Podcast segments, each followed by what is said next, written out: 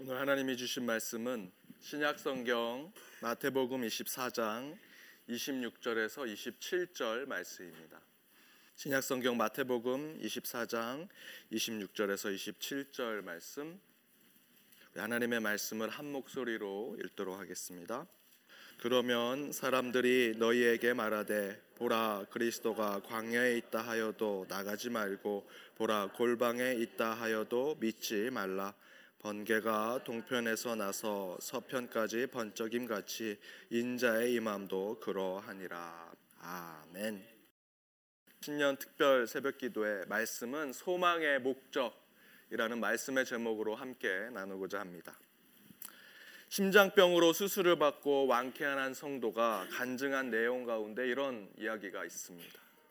이 성도는 심장병으로 심장을 드러내서 기계에 의존한 채 어, 수술을 받는 동안에 어, 이렇게 계속해서 생명을 유지하고 그 심장은 밖에 꺼내서 수술을 받고 다시 수술이 잘 되면 다시 원상 복귀시켜 가지고 어, 수술을 완성하는 그런 수술 심장병의 수술을 기다리고 있는 환자였습니다. 그런데 그 수술은 그 당시 성공 확률이 높지 않았습니다. 그래서 수술을 받으면 죽게 될지도 모르게 되는 상황이었습니다. 하지만 수술을 받지 않으면 곧 죽게 될 상황이 더 많아서 근심과 걱정 가운데 수술 없이 죽기보다는 수술 한번 받아보고 죽자라는 생각으로 수술을 받기로 했습니다. 그럼에도 불구하고 근심과 걱정이 많았습니다. 그런데 수술을 받기 전날 자신을 늘 돌봐주던 간호사가 그 성도 그 환자를 찾아왔습니다. 그리고 그 간호사는 자신의 손을 잡고서는 그 성도에게 자기의 손도 꽉 잡아보라고 이야기하곤 이렇게 이야기를 합니다. 내일 수술을 받으시는 동안 당신의 몸에서 심장이 분리되고 오직 기계의 도움에 의해서 생명이 유지될 것입니다. 수술이 성공적으로 끝나면 심장은 새롭게 연결되어서 정상적인 기능을 발휘할 것입니다. 그 다음에 당신은 회복실로 옮겨질 것이고 그곳에서 얼마간 시간이 지나면 의식에 깨어날 것입니다. 의식에 깨어나도 6시간 동안은 움직일 수 없을 것입니다. 볼 수도 없고 말할 수도 없으며 심지어 손끝 하나 움직이지 못할 것입니다. 하지만 바로 그때 저는 당신 곁에서 지금과 같이 손을 잡고 있을 것입니다. 그래서 언제 닥칠지 모르는 위험한 상황에 일일이 점검하고 체크하고 기록하면서 필요한 조치를 완벽하게 제가 해드릴 것입니다. 그때 당신은 내가 함께 하고 있다는 사실에 확실히 느끼시고 그 가운데 평안함을 느끼실 것입니다. 지금 잡은 손, 이 손 그대로 수술실에 들어갔다가 성공적으로 수술이 끝나면 지금 이 잡은 손 그대로 잠에서 깰 것입니다. 제가 늘 당신과 함께 있겠습니다. 라고 그 간호사는 이야기했습니다. 그 말을 들은 성도는 평안을 얻었고 그 다음 날 운명이 결정되는 그 수술을 받을 때 그 담당 간호사는 말한 대로 수술실에 들어갈 때 그의 손을 꽉 잡아 주었습니다. 그리고 마취에 주사가 들어가는 동안에도 계속 손을 잡아 주었고 다시 수술이 끝나고 마취가 깨어날 때에도 그 간호사의 손길 가운데 그 환자는 그 성도는 깨어나게 되었습니다. 그 성도는 그 간호사 때문에 수술이 잘 된 것을 확인하고 이루 말할 수 없는 평안과 안도감에 다시 편안한 잠에 들 수 있었습니다. 이러한 간증이었습니다. 이 간증에서 심장병에 걸린 이 환자는 수술을 성공적으로 마쳤습니다. 성공할 확률이 높지 않았지만 수술은 성공적이었습니다. 그런데 이 환자는 의사의 기술적 집도나 의학의 발전이나 어떤 종교적 주술 행위 따위를 간증하지 않았습니다. 그 환자가 자신이 수, 술이 자신의 수술이 성공적으로 마치게, 마치게 된 것은 자신의 손을 꼭 잡아주었던 간호사 때문이었다라고 이야기한 것입니다. 하지만 간호사는 이 수술에 어떤 의학적 기여도 있는 사람이 아닙니다. 이 간호사는 표면적으로 수술에 기여하지는 않았지만 환자에게는 수술을 극복하고 이기게 했던 가장 결정적인 사람으로 이 성도는 간증하고 있습니다. 이 간증에서 이 환자의 소망은 수술이 성공적으로 이루어지는 것입니다. 그렇다면 이 환자는 의학 기술의 발전과 의사의 뛰어난 수술 능력으로 인해서 자신의 수술이 잘 되었음을 간증해야 하는 것이 맞습니다. 그런데 이 환자는 그런 의술의 발전과 수술의 성과의 기여에 전혀 상관이 없는 간호사의 관심과 사랑이 자신의 수술이 성공되게 한 자신의 그 수술의 소망대로 이루게 한 것에 가장 중요한 결정적인 역할을 했다라고 간증하고 있다라는 것입니다. 이 간증은 어쩌면 소망이라는 것이 우리가 생각한 것과 다른 목적을 가지고 있는 것이 아닌가 생각하게 합니다. 여러분의 소망은 무엇입니까? 직장을 다니신다면 어느 지위까지 어느 셀러리까지 받게 되는 것이 여러분의 소망이 될지도 모르겠습니다. 학교에 다닌다면 어떤 대학, 어떤 학과, 어떤 직장에까지 가는 그 과정을 여러분 소망으로 생각하실지도 모르겠습니다. 올 한 해 시작된 이 시점에서 우리는 무엇을 이루어내고 만들고 해내는 것이 소망일 것입니다. 그런데 앞에서 말씀드린 이 심장병 환자가 간증한 내용을 우리가 가진 소망에 비춰본다면 우리의 소망은 무엇을 이뤄내는 그 마지막 지점에 그 목적을 가지고 있어 이렇게 그것만 쫓아가는 그 소망을 생각하는 것인데 그것이 아니라 이 환자의 이 성도의 간증대로 본다면 우리의 소망은 그 소망이 이루어지는 그 과정 속에 진정한 목적을 찾아야 한다라는 것입니다.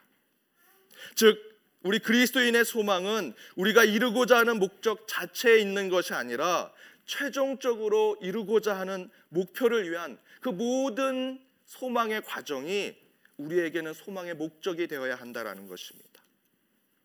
간호사는 수술의 성공률을 단 1%도 올릴 수 있는 기술자나 의사나 전문가가 아닙니다. 그러나 분명한 것은 그 환자에게 그 수술을 이겨내고 극복해서 성공으로 이끌게 하는 중요한 이유, 그에게 끝까지 손을 잡아주고 그에게 평안과 위로를 함께 했던 그 모습, 바로 그것은 영적인 간증을 통해서 그 수술이, 그 소망이 성공적으로 이루게 하는 것으로 이끌었다라는 것입니다. 그 환자가 가진 소망은 수술이 성공하는 그 자체에 있는 것이 아닙니다. 그 수술이 성공적으로 이루어지는 과정 속에서 하나님이 섭리하시고 나의 믿음이 다시 세워지고 그 가운데 수많은 사람들이 나로 인해 사랑을 베풀고 관심을 갖고 도움과 은혜를 주는 것으로 그 수술이 잘 치러지는 그 모든 과정 속에 진정한 소망을 담고 있다라는 것입니다. 오늘 본문 마태복음 24장은 예수님께서 세상 종말에 대한 이야기를 해주시는 장입니다. 그 가운데 오늘 본문에서는 종말의 때에 진리를 알지 못하는 적그리스도나 잘못된 종말론자들이 재림하는 주님이 광야에 있다, 골방에 있다 하더라도 절대 믿지 말라라고 말씀해주고 있습니다. 주님이 오시는 것은 본문 오늘 27절 말씀대로 번개가 돈 쪽에서 번쩍 칠 때 서쪽에서 그 번쩍이는 것을 보게 된다. 라고 말씀하십니다. 이 이야기는 주님의 재림과 이 땅의 종말이 분명히 모든 사람이 명확하고 분명하게 알 수 있게 일어날 것임을 이야기해 주는 말씀입니다.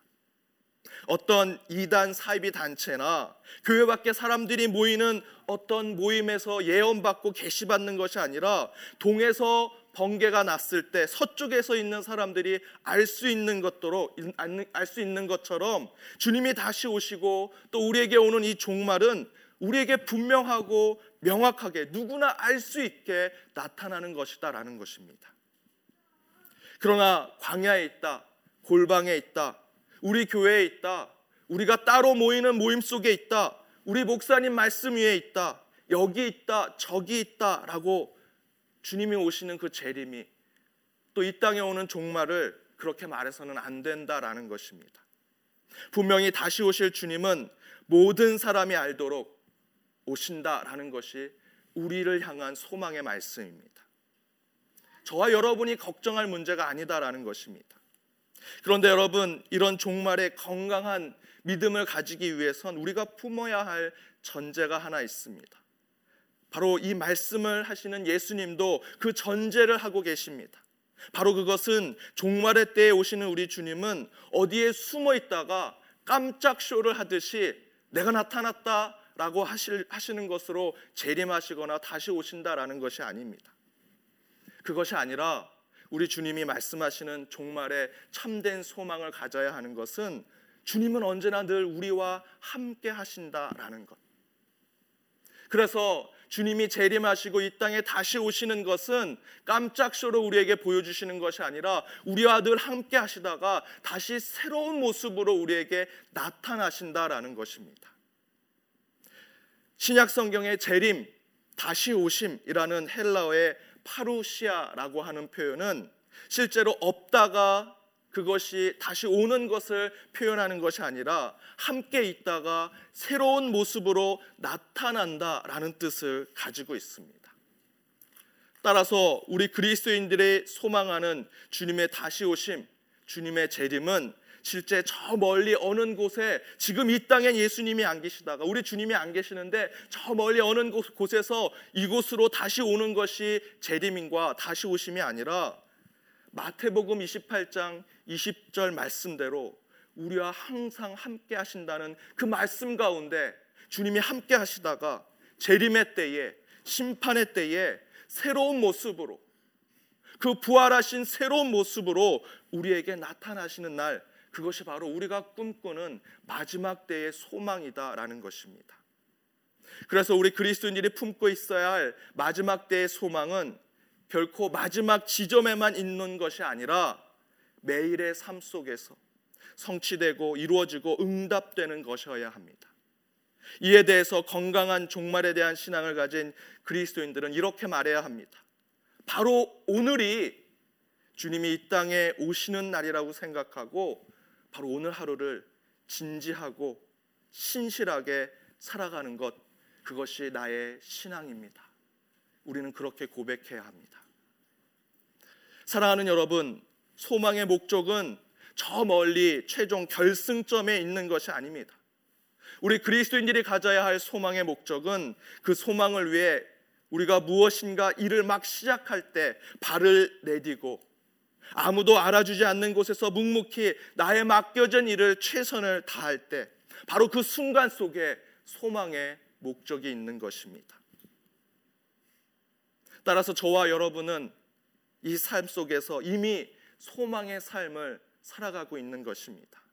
더불어 어쩌면 내 옆에 있는 사람이 내 소망과 꿈을 이루어내는 어떤 도움을 주는 자가 될지도 모릅니다.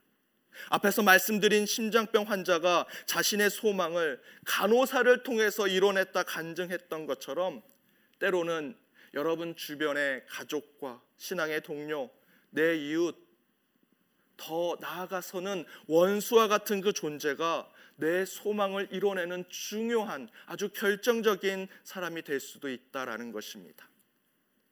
어쩌면 이 새벽 재단도, 재단도 그렇습니다. 여러분의 소망과 꿈이 저 먼 마지막 결승점이 아니라 매일매일 매 순간의 삶의 소망의 목적이 이루어지는 것이라면 여러분 이 새벽 재단 이 교회 공동체 여러분이 속한 셀 가정 교회는 바위처럼 산처럼 서 있을 것입니다. 내가 흔들리고 내가 불안해서 그곳에 가지 못하는 것일 뿐이지 이미 교회는 이미 기도의 모임은 어쩌면 이 새벽 재단은 우리의 소망을 이뤄내는 것처럼 늘 우리 곁에 있을 것입니다. 여러분 소망의 목적을 신앙 가운데 두신다면 때로는 나에게 필요 없고 보잘 것 없고 쓸데 없다라고 생각하는 것에 여러분 소망의 목적을 찾으시기 바랍니다. 간호사는 수술 안에 몇 퍼센트 아니 가장 낮은 퍼센트로 성공을 이루는 비중을 차지했지만 우리가 영의 눈으로 본다면 그 환자에게 또는 그 수술을 받는 자에게 그 간호사는 수술을 집도하는 의사보다도 더 큰 소망의 목적을 가지고 있는 것입니다. 사랑하는 여러분, 저 높은 곳에서 이곳에 내려오는 예수님의 재림만을 소망하는 사람들은 잘못된 목적의 삶을 살아가고 있는 것입니다. 그러나 여러분, 우리 주님은 늘 우리와 함께 하십니다. 여러분이 죄를 질, 때도 늘 우리 곁에 계신 것을 기억하셔야 합니다. 꿈이 없다, 소망이 없다 하실 그때도 우리 주님은 옆에 계십니다. 우리의 소망의 목적은 저 멀리 있는 것이 아닙니다. 바로 이 순간 내 주변에 나와 가까이 있는 그 사람과 함께 주님은 그 소망을 이루시기를 원합니다. 사랑하는 여러분, 2016년 한 해 여러분의 소망은 마지막 2016년 12월 31일에 이루어지는 것이 아니라 바로 이 순간 여러분 하나님이 주신 소망의 목적을 이루어내시기 바랍니다. 내일의 삶, 그 이후의 삶도 매일같이 하나님의 소망이 이루어지는 삶을 사시는 저와 여러분이 되기를 주님의 이름으로 축원드립니다.